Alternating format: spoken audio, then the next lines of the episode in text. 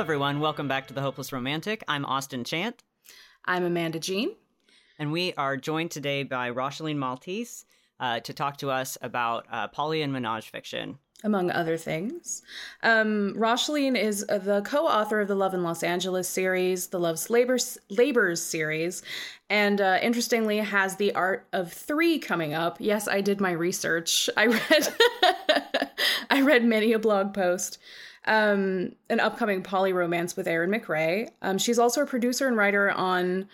I should have checked this one too. Is it Tremontaine? It's Tremontaine. Okay, Tremontaine. Um, the serialized prequel to Ellen Kushner's Swordspoint, which I think a lot of people will be familiar with. Welcome to the podcast. Thank you. Hi. And then I thought it would be fun to because I I realized something the other day, and that was exactly a year and a day ago. Racheline and myself met up in Hollywood, California for coffee. it was literally a year and a day ago. That's so funny. And I actually was thinking about that the other day because I'm almost always in LA this time of year. And this is a year where I will probably not be in LA. I was thinking, that's so strange.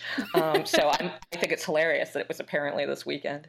Yeah, I, I hadn't realized. I knew that it was roughly in March because that was when I moved to LA last year. But I had no idea it was. I, I double checked on my Instagram because I had taken a picture on the walk home and it was like March 12th, 2015. It's like, wow, that's really fortuitous timing. Surely that's a good uh, omen. It was fated to be today. it was, or yesterday. Um, and then I was also going to talk a little bit about how um, Racheline and myself met, and that was in the Glee fandom. I love that you said that in a way that was both like super cheerful, and yet you can hear the eye roll. You can hear kind of the the shame, like a, a borderline shame, but not really. See, see, I don't have that. Like, I, I am still kind of oddly this great defender of the show. Um, for me, like, like, like Ryan Murphy was totally okay. The fandom was kind of hard for me to take, um, but oh, I realize I am like out in the wilderness with that worldview. So. it's just one of those funny things where um, when you sit down and try and trace how you met someone like ours is such a particular time I think in our lives. Like yes. time period like the glee fandom was a fever dream that I was in and still vaguely care about. And I've I uh I think we must have met each other in like 2011 so it's been a while. It's been 5 or or so years yeah, I'm always surprised, sort of like by how long those things go on. Because uh, Erin and I, um, and our co-writing, we also met through the Glee fandom, and we were um, we have a writing office in Philadelphia where neither of us live. She lives in Washington D.C. I live in New York, and we meet there on the weekends to work on stuff. And we were there yesterday, and we realized that it, we'd had the office for three years, which seems impossible to us because um, it, it's like, oh right, this just started last September, but that's entirely not true. it happened three September. It started three September's ago. Yeah, so that's very strange. Yeah, when you said 2011, five years ago, my brain just sort of stuttered. but yeah, um, so that's the background on how uh, Racheline and myself met, and um, hopefully someone out there will find that moderately amusing. That through the trials and tribulations of the Glee fandom. Great things came of it. We yeah, definitely. And I actually had a really good time in that fandom. Like for all that it gave me a, a pretty persistent headache, it was a fun time. And it was um it was right when LJ was dying out, and so everyone was making the shift to Tumblr and Archive of Our Own, and it looks very different from what it used to.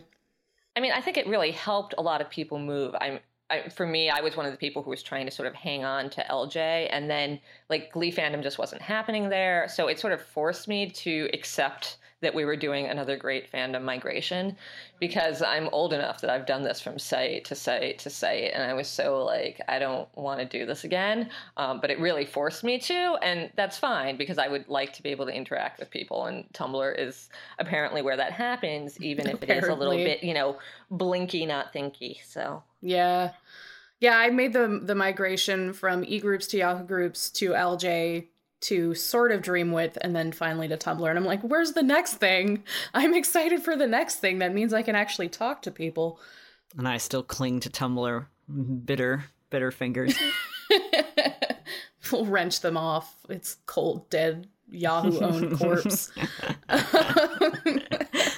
so, so despite this, despite the detour into nostalgia, this episode is primarily about um, polyamory and menage.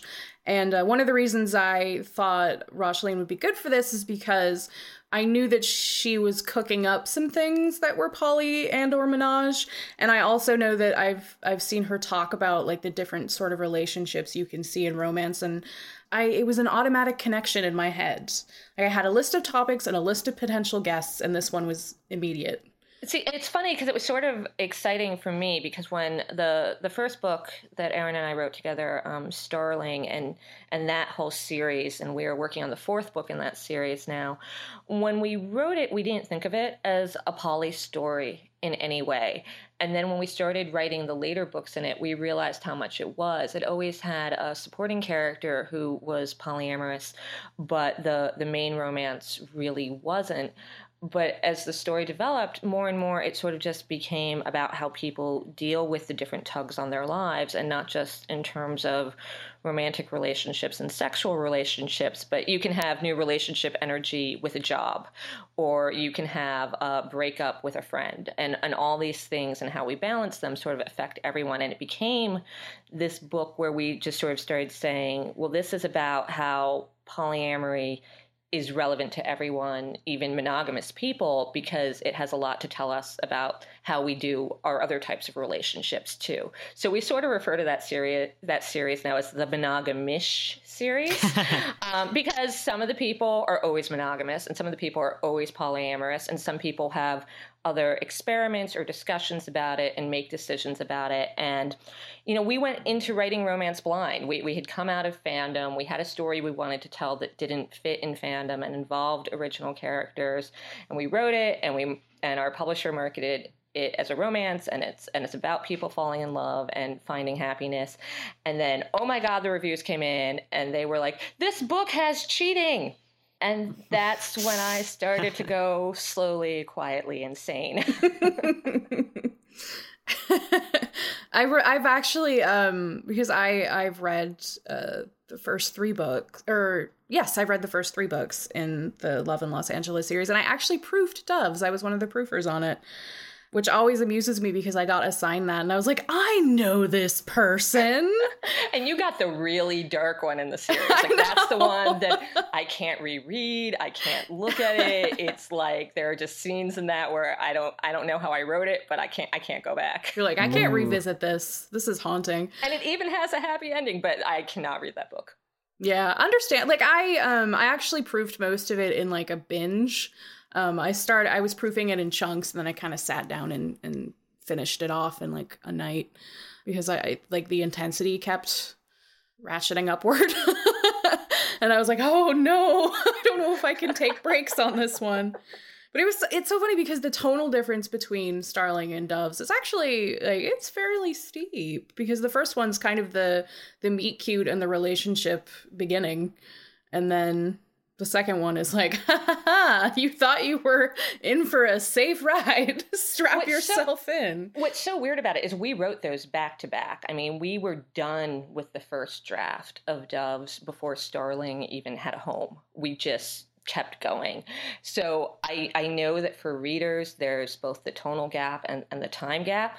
But for us, it was just sort of like straight through. And, you know, what, one of uh, it's funny that we mentioned Glee fandom at, at, the beginning of this because Erin and I wrote these books, um, the first two anyway, when we were like in this really angry place. Um, we were we felt frustrated with how people viewed the entertainment industry in fandom versus what I felt was my experiences with it. Um, I'm a SAG actor. Um, I was in Revolutionary Road. Like I've I've been in films. I, I know a lot of people who have been very successful in films. I know how the industry works, and the disconnect between the two things um, was really one of the reasons that these books got written.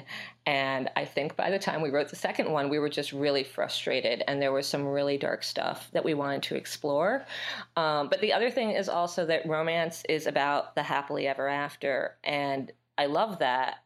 But in many ways, romance is always about an origin story. And I feel like the more complex stories in our lives start after that. They start, you know, not, they don't end with the wedding, they start with the wedding. So, what we really enjoy doing, and, and Erin is Erin's a policy wonk, right? Like she's obsessed with the West Wing. Um, she's into legislation, not charismatic speeches. So we were just interested in how people work and what the logistics are, and a lot of that is why we write so many stories that have poly or poly elements in it is just how do you deal with the stuff life throws at you? How do you deal with the thing when you're deeply in love with someone, but you feel like you can't be together or you don't know how to have a relationship in a responsible way, even though you really want to?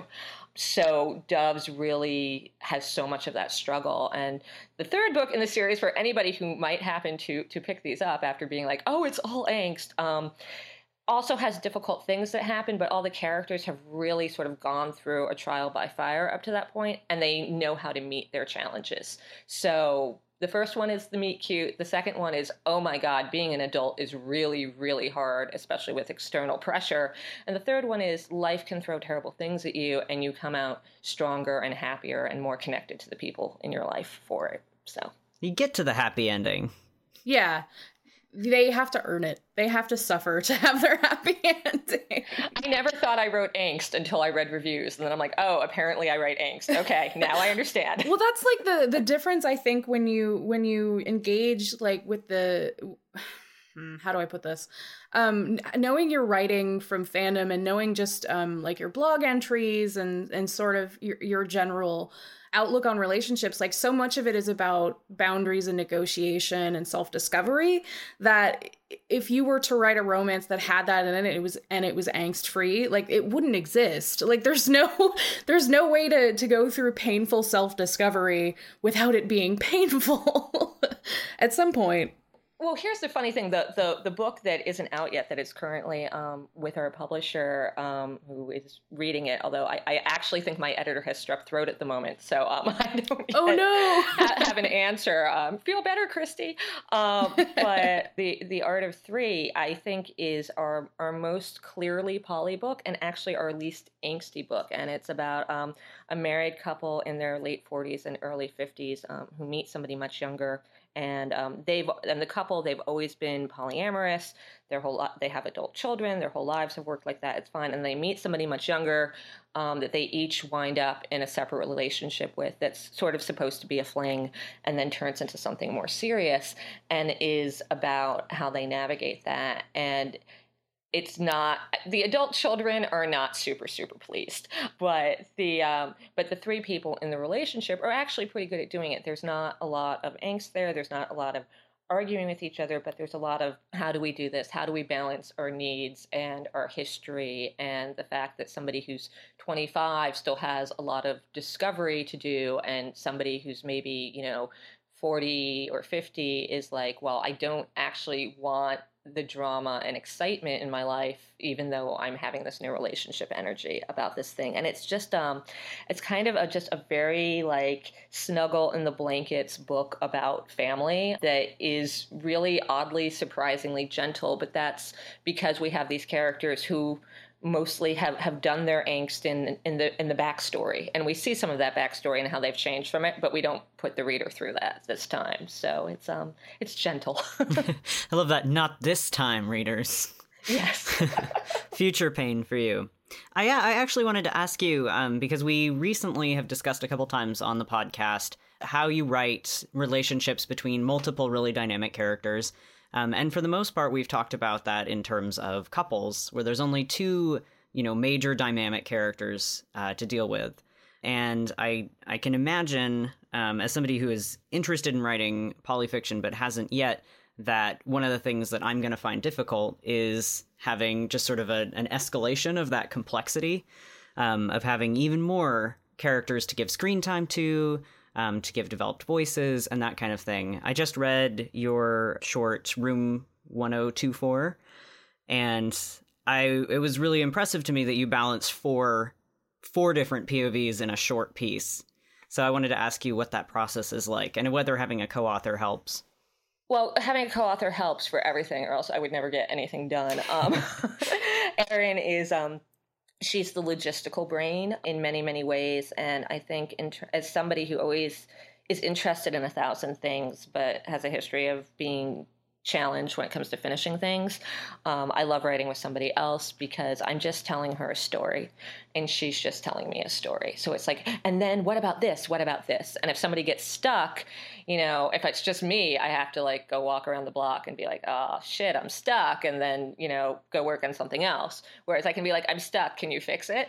So I, I, I do love working with somebody else. And I think having a co writer who has very different experience, life experiences than me also helps because it brings in new ideas for voices and perspectives. But in The Art of Three, um, we have alternating cycling chapters. So each of the three people in the triad gets a chapter in the same order through the whole story. So we do get to see their individual perspectives on everything. What became challenging was at one point we realized we really had to add a chapter but you couldn't add one chapter and keep the cycle. So then we had to add three chapters, and we were like, "Oh man!" And that, when we realized that in edits, that that was um, not a super fun moment.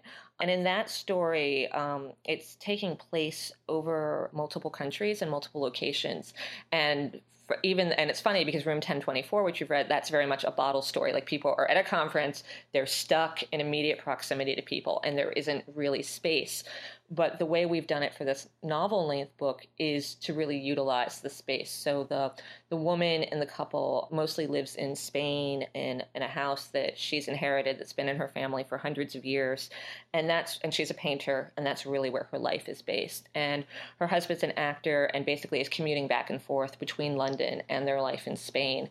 So and then the the young man that they meet who becomes part of their lives he's originally from dublin and they meet him in london so by being able to sort of explode the story out to their different centers of gravity, um, the Jamie is the young character, and he's dealing with um, he has a sister who has Down syndrome who gets engaged in the course of the story. So she so he's going home to Dublin a lot to help with her life and this exciting thing that's going on for her.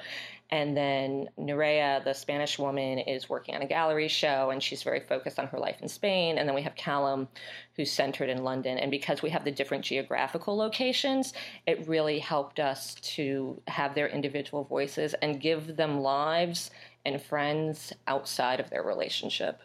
But I would imagine it's also a challenge to introduce all of those different elements and kind of set up the whole story. I know that's something that I struggle with when I have something that uses a lot of different locations. It's hard. I mean, the biggest thing we struggle with, and we've struggled with, I think, in all the longer things we've written, because there's always a lot of distance involved. Uh, and I think that comes from a lot of things. I mean, Erin and I are writing from different cities, and my partner and I both travel a lot for work and are often doing things long distance. And I think it just creeps into the stories. So the problem we always have is oh my God, is this book taking place on the phone? Like like people on the phone is not interesting. So that that's our biggest the first draft uh, there'll be like 50 notes being like can this not be a phone call? Why are they on the phone? I nobody cares about skype. So um, for me that that's the challenge um, that i face um, because i come at writing through acting um, and i've also written plays and i do a lot of that. Having distinct voices for people is the easy part. Keeping people off the damn telephone all the time is the hard part You can switch it up. Use Google Hangouts. right, right. Well, then then you worry about like, oh, is this technology going to sound dated? Like, yeah. you just it causes all these problems that are incredibly boring problems that often don't matter. So I just try to get people not on the phone. I'm just imagining like you, you the one solution to that is just setting it as a not contemporary piece.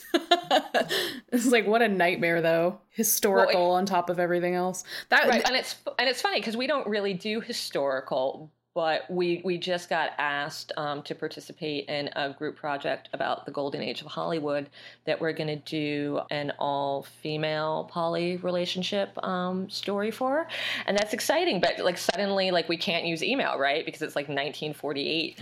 So that that's going to be interesting it's one of those things where unfortunately when you have something that is so character based as romance often is like it's based on character interaction a lot of it. And so essentially you're like okay do i have too many scenes where they're just talking? Like is that is that too many? Should i eliminate one? Should i give someone something to do? Should i take a break from all the talking? And yeah, or, or or we have the thing where it's like, oh god, they're in a restaurant again. Can they not go to a restaurant? Can they go to a museum? Can they just like, walk around? That's like active. Can they go shopping? But then you then you get to deal with the copy editing process of like, wait, you had them by that statue, and now they're over here. When did they walk over? Did they walk over? Are they like are they using segways? What's going on here? I, Oh, see, I love when copy editors are like that with logistics because we get we're very obsessed with them. But it's really funny because you know all these locations that we use, with very few exceptions, are places that I've been um, and that I know well, and we sort of are slowly working our way through like all the countries I've been to. But it's strange sometimes these copy editors will be like, "This doesn't make sense." I'm like, "Well, that that is how that works, so I just need to explain it better because I, I can show you the pictures that this is really a thing." I- I was going to ask also about um, how your co-writing situation works because it sounds really intriguing. You live in different cities but write in a third city. Right. I mean, well, we're always writing. I mean, Yeah. it's there's a very rare day that we're not both working on something, and we honestly do everything in Google Docs. Um, we don't really divide up stories by chapter or scene or character. It's like just write until the other person interrupts you and starts writing over you, or until you go to sleep, and then the other person will just pick up wherever. Um, and then we edit it so many times that hopefully I think that there's not a very clear distinction between who wrote what part of what. There's been very a few very limited circumstances where one of us has said to the other, "I really don't want to write this scene," or "I really think you're the person who knows how to do this." Um, there, there's one character in the Love in Los Angeles series, for example, that Erin would write sometimes, but if there was a big scene for him, it would always sort of default to me because because he was sort of mine and he was a very troubling character that I know just- exactly who you're you talking know, about. Yeah, it's Victor, and like he, he was just mine, and I just knew how he worked. And Erin was welcome to write him, but mostly didn't want to. So, um, yeah, which I, I understand. So mostly we're just constantly writing over each other, and then when we meet in Philadelphia. That's either usually in an editing process or in an early brainstorming process because what we want to do is have outlines that are not just chapter by chapter, but are also like beat by beat within chapters. So we know that the other person can just pick up and pretty much do what needs to be done, at least in a rough draft way, regardless of where the other person is. And we try to be online at the same time a lot, but she has a work situation where her work days start at like 7 a.m. My work days kind of start at 10. I kind of just roll in and then I do most of my writing at night. So we aren't necessarily always there to address problems at the same time. So that's what we like to do when we're face to face. And we also, um, like, we're going to do the Rainbow Book Fair in New York in April. So she and her husband, um, and he's a writer too, he's going to come up, and you know, my partner is also a writer, so the four of us are going to hang out. We have a writers retreat thing we're doing in May. We rented a house on Airbnb, the beach. We're going to hang out for four days and hopefully get something done. Um, we all just may, you know, watch movies and, and eat and drink too much, but but the idea is, is to get things done. But but we've definitely found that the remote thing is fine, but we have to kind of work face to face sometimes, or else um, stories become an endless murky middle. Right. And it helps to have that kind of grounding face to face connection I find when I'm co writing. I've definitely co written with a partner who was traveling, but we were able to, to touch base, you know, at least on phone calls. And then when she returned to the country and we could see each other again, it got a lot easier to, to fix problems. Yeah, and I think it's both really important for stories, and I think it's also really just important for maintaining relationships because I think we are possessive of our work, and I think Erin and I are pretty good at not having egos about it or being like, no, this is mine or this worked because of me. But, you know, we've both also have had collaborative experiences that have not been as successful. So, and, and I've had a lot of collaborative experiences that have been awesome. Um, I wrote a musical um, with Erica Kudisch, who has new book out called The Breakup that's fantastic. And, and when she and I have worked together, that's been great. Um, is um, a collaborative series that um, well it's ebook and audio it's text um, it's written like a tv show there's a writer's room all the authors argue we divvy up episodes Uh, so i really love collaboration but if you don't spend time looking each other in the eye um, i definitely think the potential for stuff going wrong both in the story and in that relationship can can be pretty high and in person helps certainly. So, well, tone is so important too. And if you're doing everything through writing, it's easy to through writing. if you're doing everything through text, like through emails, it's really easy to misconstrue stuff or to not be on the same wavelength and not realize it. Like I've had that situation where you're you're talking to someone via Messenger or in a Google Doc and you're like, I don't think I don't I think you're being mean to me. like, why are you forcing this change on me? But when you're in person, it's like, oh yeah, cool. That sounds like a great idea. Please explain to me. Like, be animated, be cheerful. And in, in text, you're just like, oh no, what are they telling me to do? I'm not changing this. Right. And I mean there's also the thing where like different people are louder or more aggressive than other people. And I am I am a loud, aggressive person Me. and yeah you know and and and Erin is is very much an introvert and my partner patty um, can be an introvert. And like they're both people who will speak up when they need to which is great. And i have to trust that they'll do that or else i'll be like am i an asshole? Am i like running over like everything and now everything's going to be a disaster and people are mad at me? And that's not true because people who are willing to put up with me have figured out how to deal with me. But i definitely early in any sort of collaboration or relationship or friendship when you have that type of volume or aggression in balance, um, face to face is helpful. Yeah, it definitely is. And I got I got a lot more done when I was working with someone face to face because you could have impromptu more impromptu discussions whereas uh, if you're not you know in each other's vicinity you have to schedule shit and people will just not want to get online. Like nah well, just text well, me. also you kind of when you're doing it if you're in the same room you're doing it as opposed to like hey look at these cat gifs yeah. Did you like, see that youtube video? Like, like to, to be fair like that that totally happens all the time where it's like we're sitting in the office in philly or whatever it's like hey look at these cat gifs but then eventually one of us will be like, okay, let's let's stop now with with the Tumblr and we move on. Let's actually get to work. Austin, do you want to grab one of our, our other poly topics? Yeah, because we have actually a list of stuff that we wanted to talk about since this is sort of our our episode to start our conversation about um, writing polyfiction.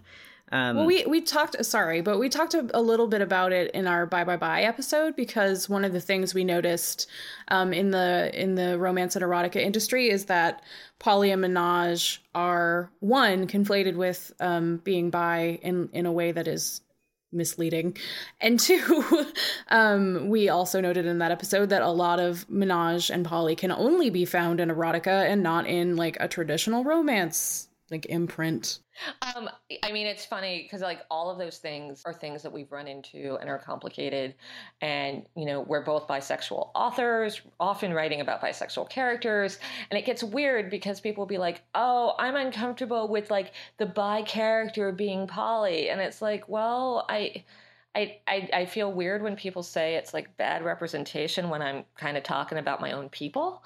So so that's strange, but I'm I'm aware of it and I'm sensitive to it. And certainly in books with large casts of characters, like in Starling, we have characters who are bi and monogamous, and we have characters who are bi and poly, and uh, like it, it's you know many different people do their lives in many different ways. And the idea that those things are just on off switches i just also don't necessarily think is accurate. You know there are poly people who like date lots of people and have lots of relationships. There are poly people in close triads. There are poly people who have a don't ask, don't tell policy with their spouse that works for them. And, and some people would say all of those things aren't necessarily poly or are, but there's so many different ways of looking at that. So the idea that it's all the same thing, or that if you write a bi character who's poly, then it's like the slutty bisexual trope. It's like, well, only no, if you write it not, that way. only if you write it that way. And also, you know, as somebody who who is bi and has a colorful history, like I'm sorry, you know what, some some of us at times in our lives are in fact slutty bisexuals, and, and that's okay. Um, you know, there, there's nothing wrong with that as long as that's not the only thing out there. And there's a reason that those characters do those things, and it's part of a story and, and has part of the logic. Um, what's very strange for us is this book that our editor, who I think has strep throat, currently has, which is a polytriad, is also the least graphic book sexually that we've ever written.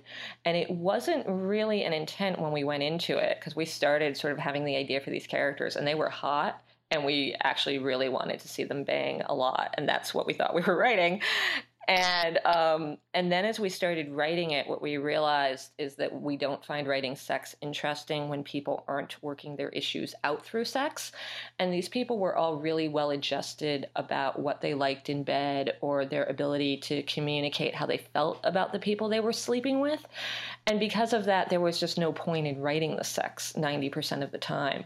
So it's very much sort of like this PG thirteen poly romance my mom can read. um, and I'm really sort of delightfully surprised by that because I know there's not a lot of things out there like that.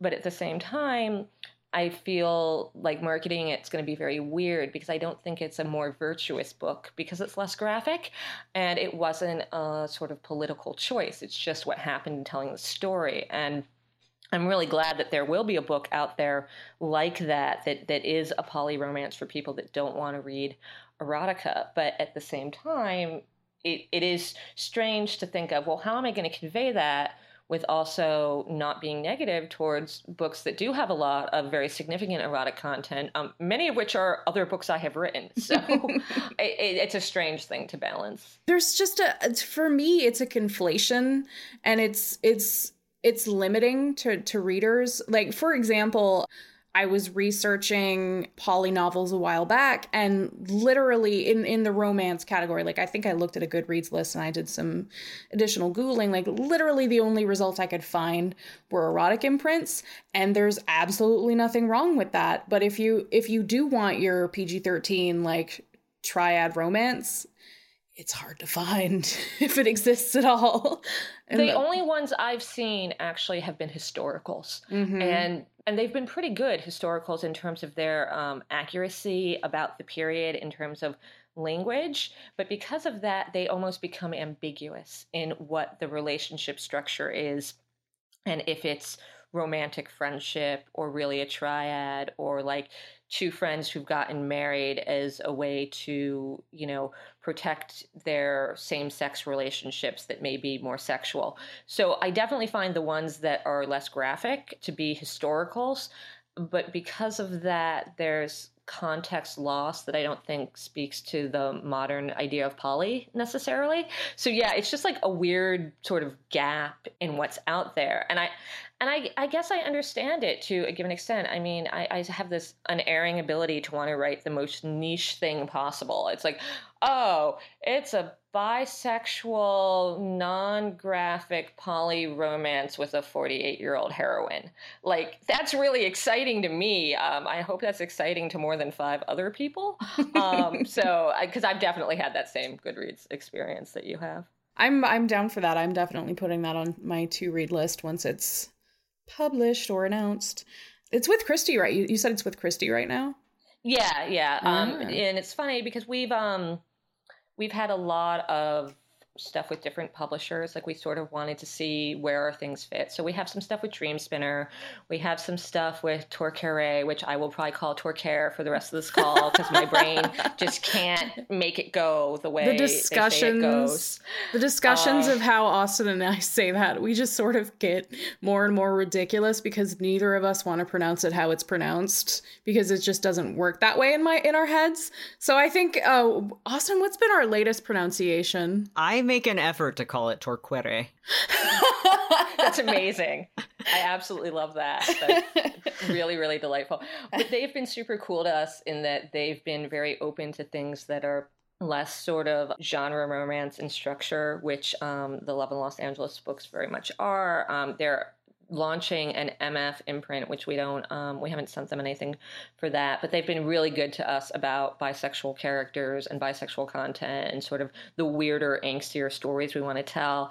And when we finish this book, we're like, well, we can go on a bizarre journey to convince mainstream publishing that this is women's fic that will sell in a mainstream way. Or we can just say this was a labor of love. Let's put it out there and let it find its audience and, and hope that it does something through through word of mouth, which is, I think, what we decided to do because we really felt that um, Torquere would. Tr- would just trust us to to do a story like that. But like we have other stuff floating around with Cleis, we have stuff floating around with supposed crimes. I I feel like this is a very small community um, in terms of queer publishing and queer romance publishing, and everybody sort of explores it a lot. But we write so many bisexual characters that that has at times limited us in terms of where we can go, which is also an interesting and um, unfortunate experience. Yeah, and as somebody who's interested in writing like trans MF, who and I consider that queer, especially when the characters um, aren't necessarily straight, I, I totally share that frustration and concern and the hope that that the genre will push into more of a general queer space or even not just a queer space. We were actually i was actually curious um, to talk to you about whether or not you consider poly to be inherently queer or sometimes queer um, because i've seen many discussions um, and people come down on, on different sides of the issue. I have a pretty strong feeling about that that i think is um, and, and I have the same feeling about BDSM, which I, I, think is an unpopular opinion, but I also feel like I say that and you don't know which side I'm going to come down on. So maybe it really is more divided. But I think that to me, queer is it's a quilt bag word. It's you know it's lesbian, gay, bisexual, trans, um, asexual, questioning, intersex, and it's not you know cisgendered male female couples who have unusual relationship structures. I mean that that's my first response is no, you're not queer because you're kinky and no, you're not queer because you're poly. On the other hand though, I think both of those relationship activities, behaviors, styles, whatever do make the definition of queer murkier because if you're a heterosexual person in a poly relationship, right? So like let's say I'm a straight woman in a relationship with a man who is also in a relationship with another woman. And let's say I'm really close to her and I may not be sexually close to her, but I love her and she's part of my family. Well, if asexual is part of the quilt bag umbrella, how is that love between two same sex partners of somebody who, but that love may not be sexual, but may or may not be romantic? How is that not queer? So I do have to accept that poly gets very murky very fast. And if somebody tells me they're queer, I really have no interest in spending time explaining to them why I don't think they are, or trying to like play detective to decide if I like if if they meet the standard. I mean, I do think sometimes there's an impulse to do that because there there's so much drama about identity in MM fiction and gay lit and LGBT lit and all the different ways we call kind of almost the same thing that isn't quite right now. And every once in a while, you hear this thing where somebody's like, well, I'm an ally and I take the same risks as a queer person. And I'm like, whoa, whoa, whoa, whoa, whoa.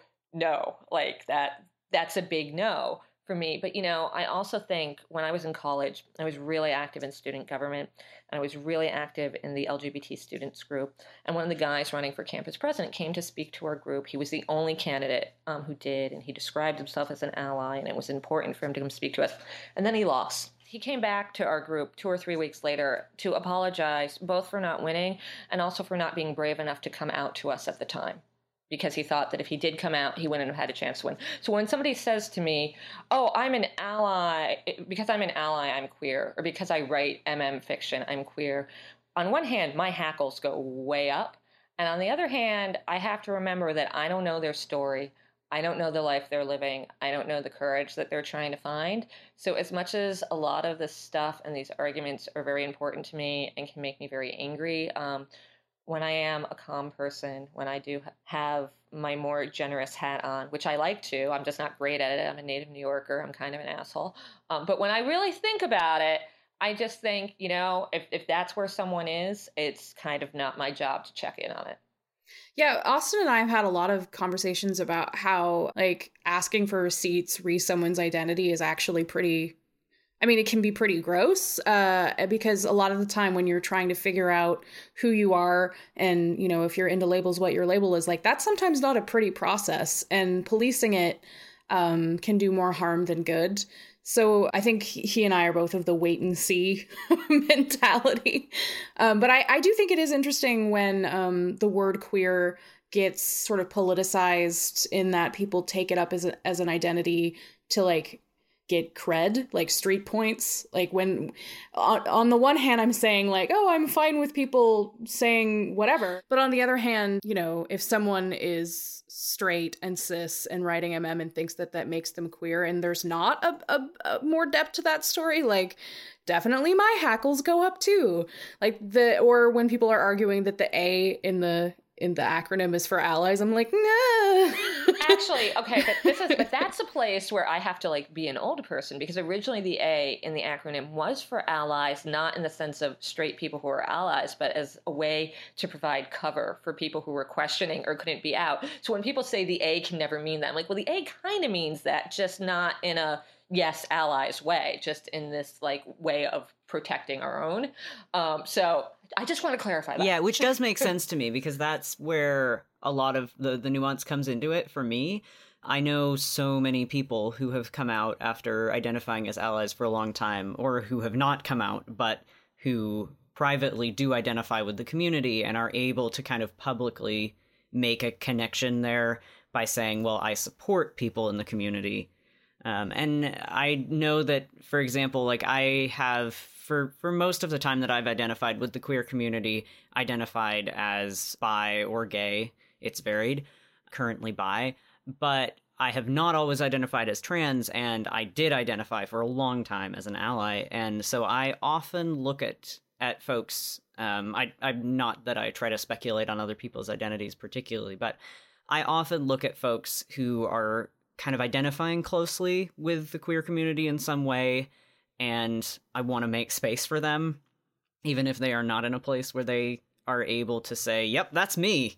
Yep, one hundred percent. I'm there."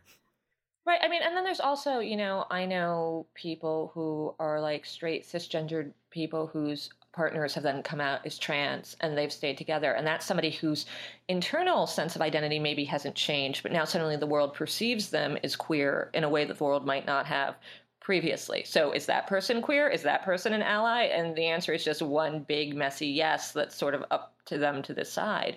So I, I definitely, you know, this this is a great moment to ask me the, the question because I, I have that sort of more mature answer. But when there's another weird editorial that happens in gay lit spaces that, you know, sort of claims status without having earned it, as it were, you know, then I can get all ranty on Twitter. And, you know, 140 characters is, is super terrible for nuance. But even when there is another blog post that, you know, makes a bunch of us angry or whatever, we don't know that person's story. Mm-hmm. And, you know, when I when I do have more than 140 characters, I'm I'm relatively decent at remembering that. it's one of those things where, I mean, it's understandable that um, queer people have a built-in like self-protection method and want to create their own spaces, our own spaces. But on the other hand, like we're all using like a self-reporting system. Like if someone says that they're queer, like we kind of just have to believe them. because otherwise we're we're going around being like prove it and i guess the other thing that's funny is you know self-reporting system i i, I love that you know and but that's a really sort of fascinating generational thing too because like when i was starting college in 1990, just having it be the campus LGBT group. Oh my goodness, four letters. That was such a big deal. That was so controversial. That was so new and edgy. And what are these new identities? And now I'm like, I don't actually know what all these letters stand for. And there's like 87 flags, and I don't really know what's going on. And that's not really a judgment. It's just like at, at, a certain point, all of us become, oh my God, get off my lawn. um, and I just accept that I'm old and I don't get it. And if somebody tells me they're queer and they want to write me a paragraph about their queerness, that's cool. And if they don't, that's cool. And I'm just going to be like in my corner being old. I um I actually recently had a discussion on Facebook because someone was asking like what's the what's the preferred acronym now? Like, what's the order? What's the preferred order? Is it? And they were like, I still use GLBT. And they're like, is that fine? I'm like, well, there's no one really going behind you and saying that you can't use something. Like, um, some people really do not like the word queer. I love it. You know, like it's people are going to argue about queer for completely understandable reasons on both sides. And um, personally, like, not to take a swift detour into telling people what kind of acronym to use. Um, one of the reasons I'm so fond of LGBT QIA plus plus is um, putting the L first really uh, makes a statement about prioritizing our prioritizing groups in the acronym who don't get the most media attention. Like if G is first, well G is always first. It's always first. So it's nice that there are variations, like even people using quilt bag, like that's nice. I, I love quilt bags. It's funny. Yeah, it's cute. Um, and it and it rolls off off the tongue. But you know, now that we have both allies and asexuals in there, like I always joke that it's like quilt bag. like it's, it's like the sheep thing that happens in the middle. It's like ah, like how many more A's can we add? we'll find them. We'll and put I'm every A to in have there. them all. It's just very funny to pronounce. Yeah, I, I've seen a couple other acronyms that were not so catchy because I do not remember what they are, and I was just like, I feel like we're we need to just. I don't think that we need to pick one, but we may maybe need to pick five. like, there's so many letters in here, it's it's not a word anymore. But yeah, that is one of the things that's um when Austin brought up the topic of talking about like the intersectionality between being queer and being poly, and and um, that was one of the things I was like, yeah, talking about identity is always a tricky thing because sometimes it's kind of ugly and sometimes it doesn't make a lot of sense because that's just how people's brains work. And, and, there is the generational thing and the cultural thing, and, and there's a regional thing with it. You know, I, I travel abroad so much that there's definitely terms I use that to me are like either super neutral or super common. And you know english speakers i deal with elsewhere either haven't heard them or like oh my god you can't say that or or vice versa. My my day job we have an office in in south africa and the last time i was down there i was talking to somebody and they were asking me about colored people in new york. I'm like we don't say that in america. So but then i got this whole lesson you know about identity and, and race and how that's been constructed in South Africa post apartheid, which was super fascinating. But it was a thing of here are all these well intentioned people trying to talk about challenging issues from their very different perspectives. And we all may speak English, but it doesn't mean that the right term for the right person in one place is remotely the right term for somebody in some other place. I'm trying to figure out how to jump. We know I'll just jump to uh, other things in our topics list because we we have sort of a bunch of different disjointed topics. Um, I wanted to ask you. Um, I, I I assume you have marketed stuff as both Menage and Poly. Um, I know that I've talked to folks recently who were not clear on the distinction or who were not clear when one term was appropriate. Um, so, as somebody who has uh, written both, how do you um, distinguish between them and market them differently or the same? Well, I, well, I don't, I don't really know that I've written Menage, honestly, or that I've marketed anything that way. Um, what I do, I do find though that I don't necessarily market things as poly because that's a word that I feel like, oh wait, everybody knows what that word is, right? Because my life is just filled with the types of nerds who are polyamorous, right? Like there are a lot of poly people in my life. I've been in poly relationships at various points in my life. But for people who who aren't living that life or don't know those people, I don't necessarily know it's a super common term. So I will just, you know, put the the gender abbreviation the, the you know, whatever number of M's and F's I need with slashes.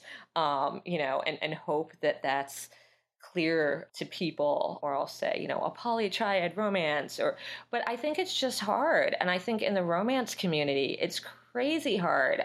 You know, my definition of cheating is when somebody breaks a relationship agreement with somebody about physical or in some cases emotional activity. And sometimes in romance the definition of cheating is okay that couple broke up in the middle of the book and they're going to get back together at the end, but while they're broken up in the middle they slept with other people and that's cheating. But they broke up. It's chill. I don't get that. So I just try to be as descriptive as possible and often sort of just shy away from saying poly or menage unless I'm speaking to a community that self identifies or has declared their specific interest in one of those terms. Because the second I use those terms outside of people who say we're into this term, I don't know what people actually think I mean.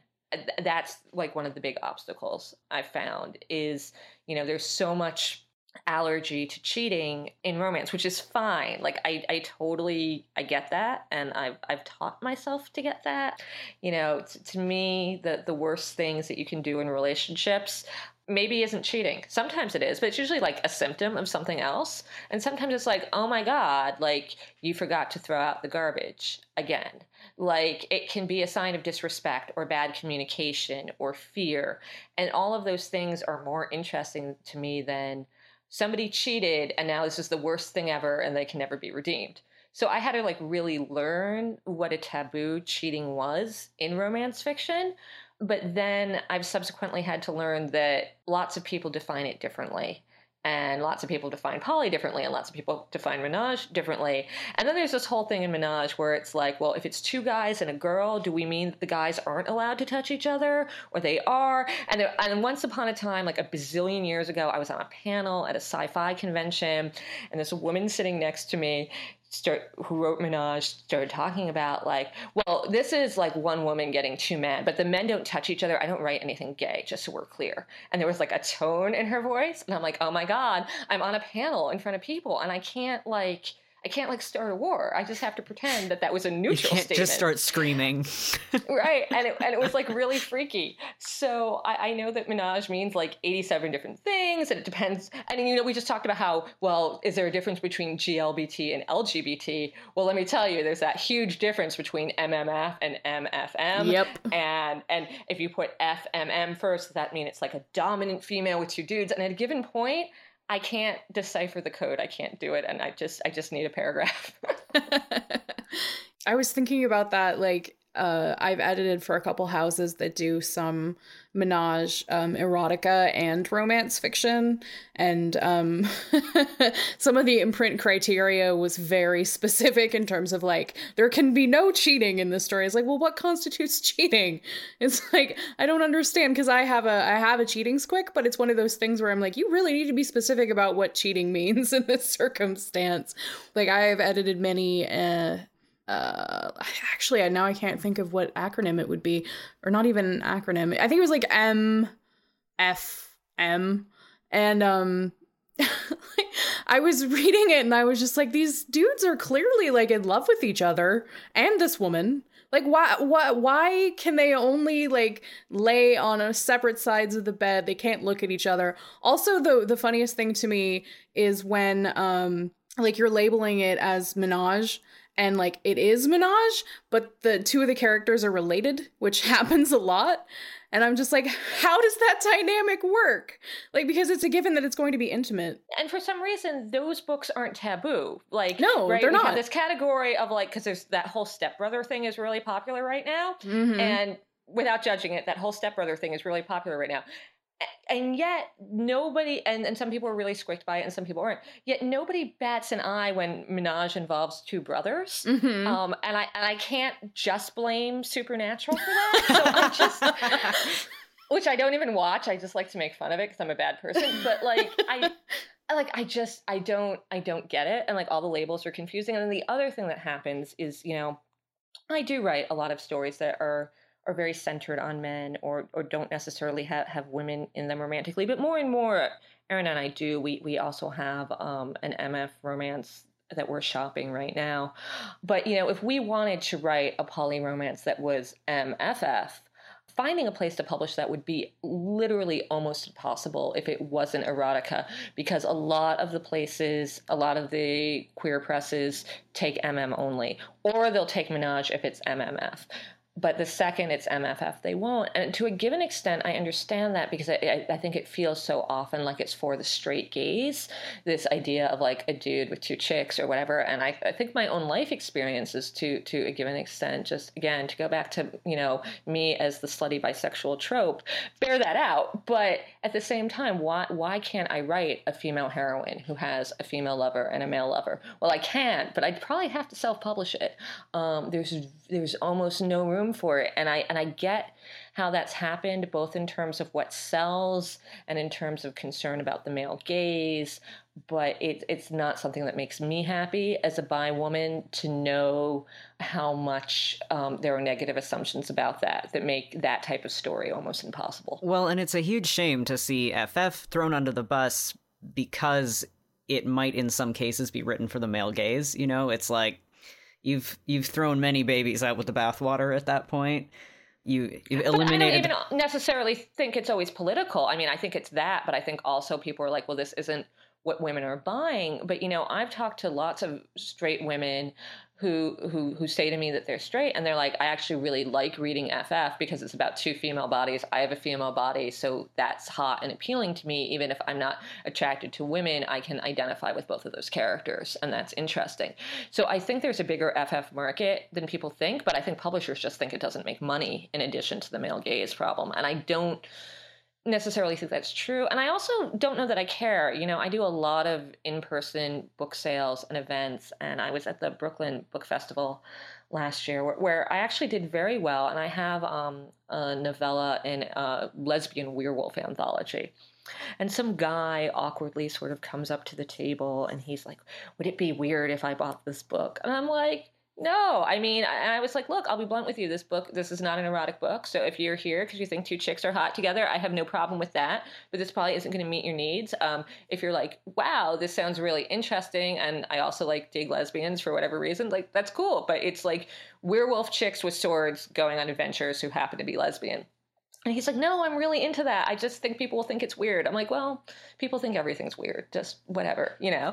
And he bought the book, and it was fine. I was, I was sort of delighted that we had this weird, sheepish conversation about lesbian werewolves.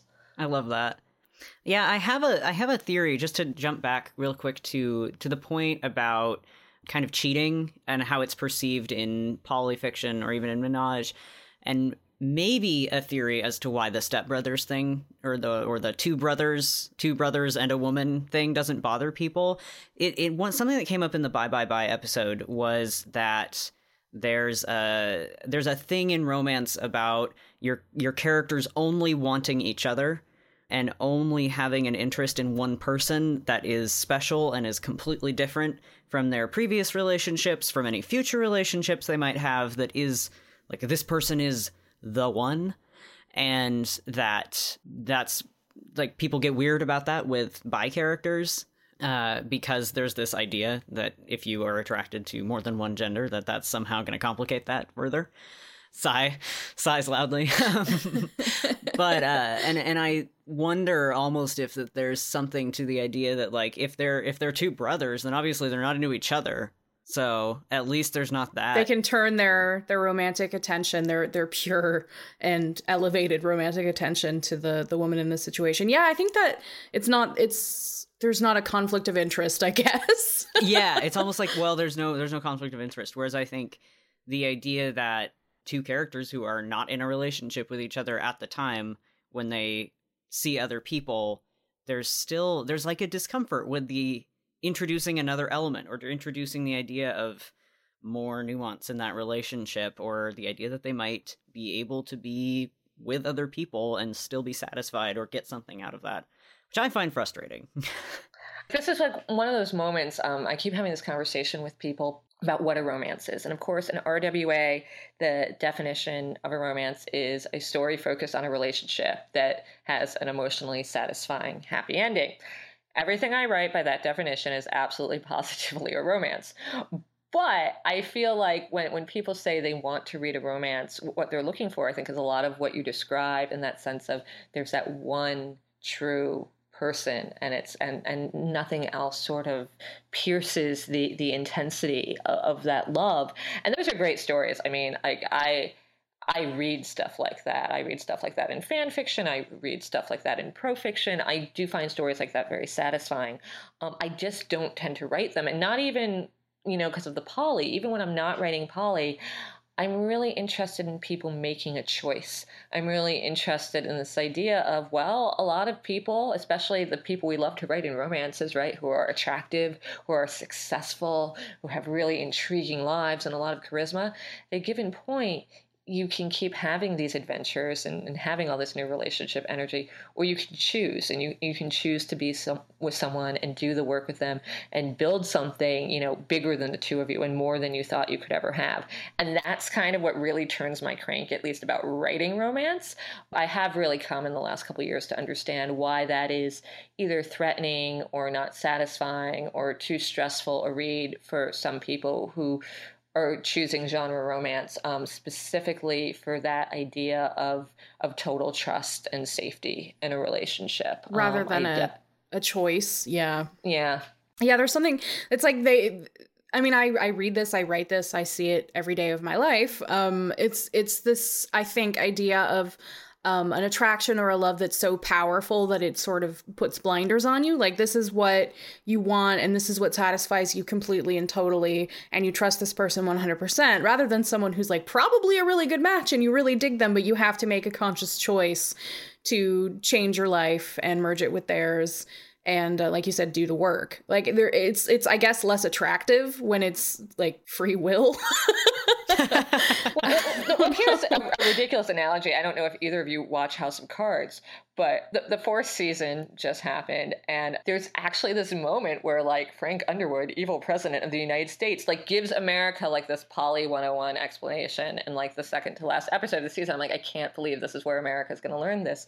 But he like says to his wife, who, who's having an affair with somebody else, it's like, it's okay. Like one person can't possibly meet all your needs, and it's this whole thing about their like very committed partnership but part of that commitment is no you need to also do these other things because i know i have you 120% so of course you can do those things. It's not a threat. It's just what you need to do.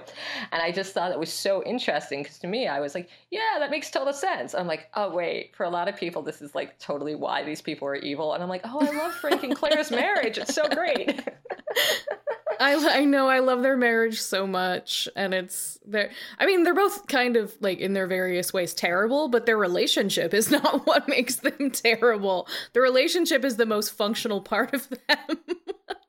I love that they're in in many ways like I guess not maybe generational but like a lot of people's introduction to how uh, a non-monogamous relationship would work.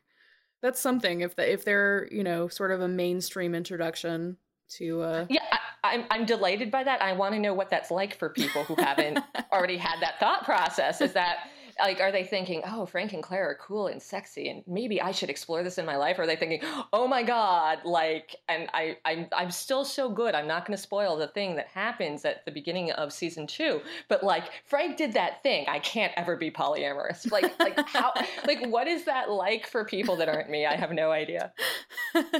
It's like seeing the seeing outside the forest when you're in it. Yeah. that actually um maybe dovetails into another topic I wanted to ask you about, which is what are your favorite and least favorite tropes in polyfiction? Hmm. that implies there's enough of it that there are, that there are tropes. Even just there are tropes. Even just for you to write, I suppose, if you feel like such a thing exists. I one one of the things that I don't really the the least favorite thing for me is when people have angst about what they're feeling. I'm much more interested in people having angst about how to do it. So when people are like, "Oh no, I love two people. How will I ever solve this?" Like I don't care.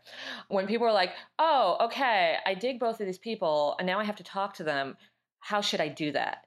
And what's that like and what's that awkward dinner like and how do we create a calendar? Um, like the, that sort of stuff is interesting to me, but the initial sort of guilt and angst thing that i think sometimes gets written about it isn't interesting to me. I mean it's like the debate in in the gay lit community about the idea of gay for you stories and if that's a misnomer if that really exists what we're actually talking about is bisexuality. Erin and i wrote two novellas that sort of technically fit gay for you, but it's like it's a character who um, is divorced. He used to be married. He he meets this guy who's really into him, and he doesn't go, "Oh my God, I'm so straight. What will I do? This has never happened. It, I'm still straight." He's like, "Oh, okay. Well, I'm sort of into this." All right, I wonder what the label is for that. I wonder how I feel about that. So it's never like, oh no, I can't be attracted to this dude. It's like, well, apparently I am what do I do next? I'm very interested in what happens after people accept their feelings. And I'm much less interested in that part where people sort of wrestle and have guilt or, or try to decide if this is okay. And I realize that that, that, that part of the story um, is really interesting and compelling for a lot of people because that's work that they want to do or they have done or they imagine doing or is what would happen to them if this sort of thing cropped up in their life. And it's weird because I'm like such a high strung, freaked out person about so much stuff. But when things happen, I, I, I don't in, in terms of my inner landscape, I don't tend to be like, is this okay? I tend to be like, oh shit, well, that's going to make things crazy. How do, how do, what do I do about it? So I don't have that, I don't really have a moral process about it. Um, yay for being raised agnostic in New York. So, um, so for me, um, I, I don't, my stories don't tend to spend a lot of time on that type of angst, and the stories that I enjoy reading um, also tend to skip over that kind of angst. Yeah, it's it's one of those things where I feel like I don't know, like there's a there's a payoff for a lot of people reading that internal angst, like the swimming around trying to come to a decision. And then for other people it's like, "Oh, can I slog through this to get to the next part?"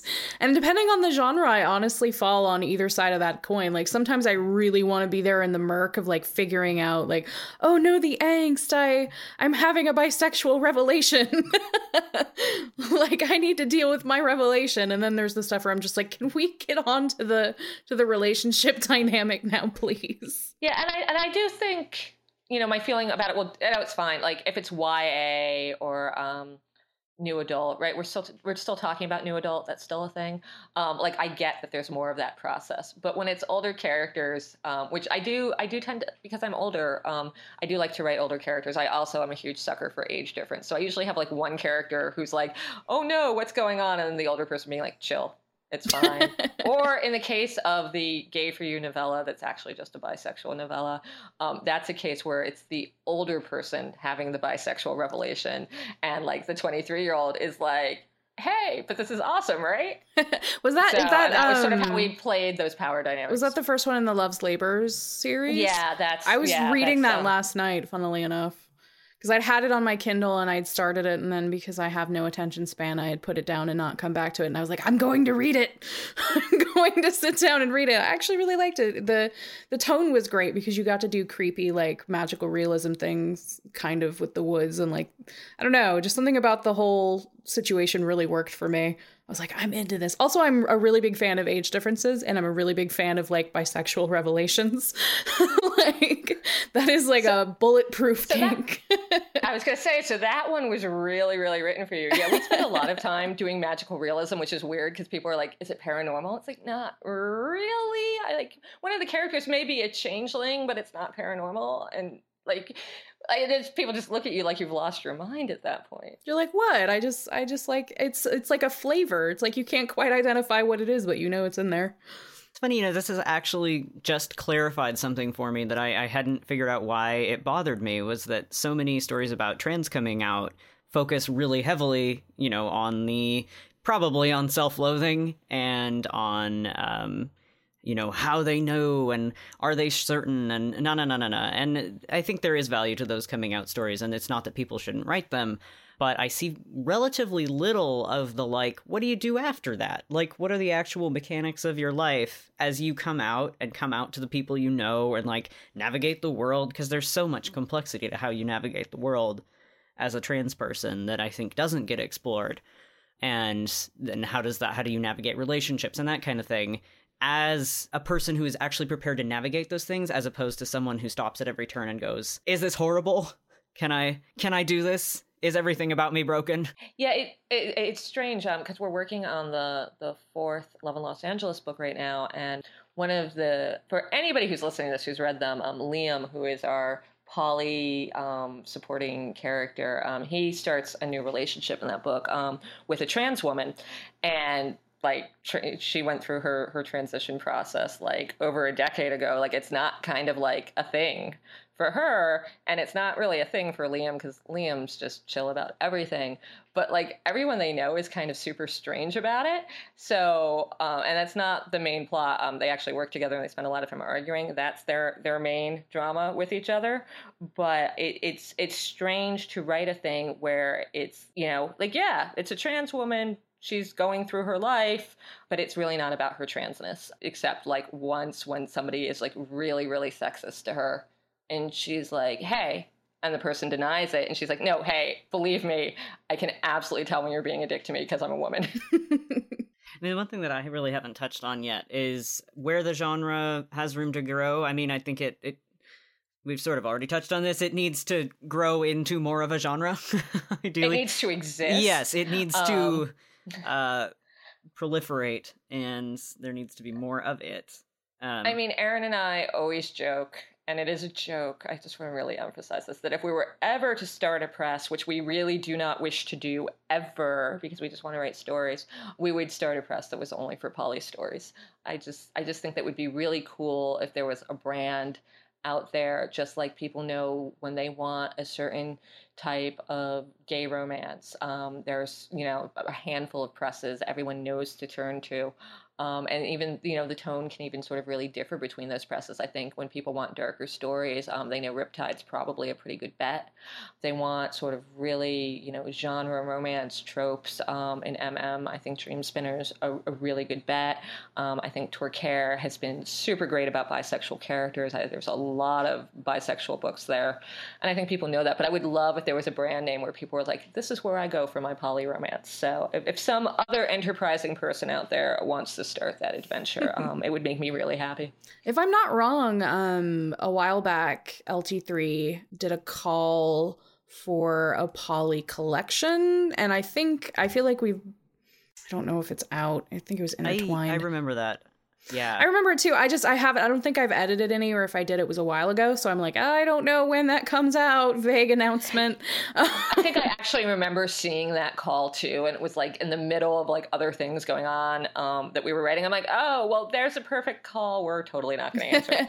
that I hate when that happens too because you're like, "Oh, I wish a call would come up that I want to Oh, oh, I'm busy now." like when it finally does happen, you are not prepared for it at all. But yeah, I know there's a couple of presses that do take poly, but it's one of those things where it's like their selection is so minimal because the submissions they get are so minimal and then they also have to go through and make sure that it fits their brand and the qualities like what they're looking for so I mean, this is another one of those things where we have to do a call to action and be like, please write and submit polyfiction to the presses that take it. And um, there are presses that take it. I think actually instead of instead of doing the uh, I normally do like oh the, these places have calls for submissions. I think at the end of the episode in the in the description on the website we're going to just have links to presses that do for sure take poly fiction. So definitely hit those up everybody, read and write. It looks like uh, I just have been looking at LT3 for the last couple minutes, and it looks like Intertwined did come out and wow, there are I'm good. And and LT3 actually does have a um, poly section if you look under there by identity tag with 56 books in it. So check it out, Woo! people. Hey, I don't think I knew that, so that's that's exciting. I, I, I didn't know it was that many either, and I I should. I'm the worst. yeah, I'm like I know that there was a call for Poly. I don't know if it came out. It definitely did. Yeah, um Intertwined the collection is out. So everyone check that out because yay more poly. But yeah, that'll be that'll be our our instead of our regular call for admission, it will be go check these things out. And then also, I mean, like hint hint to to companies, to publishers that don't currently accept it, like you should. Because I feel like it's one of those things um like you can make money from this if you figure out how to do it. so it's like why wouldn't you? You know what I mean? Like there is a readership for this. Also, I mean, it's funny. I mean, one of the things I think is that the actual poly community, like, I don't think they know that there are romance books out there that are actually relevant to those experiences because, like, tons of my poly friends are like, oh, I don't read romance because it's all about, like, jealousy and insecurity. It's like, well, first of all, not all romances are about that, whether they're monogamous or poly. So, number one, that's a misconception. Number two, hey, poly romances exist. So, I mean, I definitely feel like when we do have this new book come out, like I'm going to try to reach out to, you know, not just romance blogs, but to poly blogs and, and hopefully sort of find those readers who maybe want to be reading romances but just haven't found romances that have felt relevant um, to them before. But the other argument to publishers is like go, go on Tumblr and look at all the people complaining about every love triangle relationship plotline on every TV show. And the, and, you know, why have a love triangle when you could just have yes? You know, why the, the solution to this incredibly stupid plot is poly. people want these stories, um, regardless of whether they're poly um, or not, because I think they're a breath, breath of fresh air to a lot of the sort of jealousy, competition, insecurity plot lines that I won't even remotely blame on the romance community. I'll just blame on like what's on television. Mm-hmm.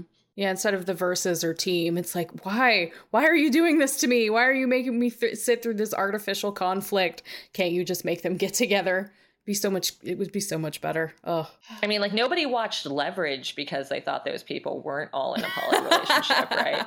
absolutely i feel like every leverage fan is listening and like uh pumping their fist i almost said fisting their pump Oh my god. An entirely different. different image. is it Well, though at least I haven't said the most awkward thing on this call. you can always count on me to say possibly the weirdest thing on any given podcast Shout out to everyone who's watching this, listening to this, and fisting right now. Your dedication is incredible. Focus on your partner, maybe. yeah, like maybe don't get distracted by our dulcet tones. Refresh that. Never mind. Not taking this any, moving on. Moving any on. further than it needs to go. Um, I think we're actually pretty close to wrapping up, unless um, Austin, there's another topic on on there that we didn't at least touch on. Uh, no, my, my, my notes were mainly about talking about where the genre had room to go. But uh, as we've already said, it Anywhere just needs to it needs to go somewhere, it needs to, it needs the fuel. It needs the inertia. and it it needs the support of readers and publishers, and it needs more outreach to actual poly communities Yeah, because there's there's uh, presumably some interest there. Presumably. Well, it's like we were we were talking about. I think even in our inaugural episode or one of them, uh, one of the early ones, we were saying like there's a whole swath of queer folks, and they have no idea that queer romance exists. Like they have no earthly idea. They're like that's a thing. And if we could find those people and put the books that they want to read into their hands, like the market would grow even more. But unfortunately, like there's a little bit of a disconnect because once you're in the industry, you know that it exists and it seems to permeate everywhere. But if you're outside of it, it's just you might not even know that it exists at all, let alone that it's as diverse as it is. Wh- Which is funny. I mean, when we spend the amount of time that that we do about all the diversity props that do exist, There's I so do many. think- no, and, and there are. I mean, it really it, it is it is absolutely definitely a problem in terms of how white books can be, how cisgendered books can be, how everybody is 25 and has great abs, which for me is actually kind of really super boring. Um, I literally just spent brunch complaining to my partner about writing about abs. I'm like, why am I always having to write about how great their abs are? I just I just don't even care. Um, blame the blame the headless torso like book covers. That's why.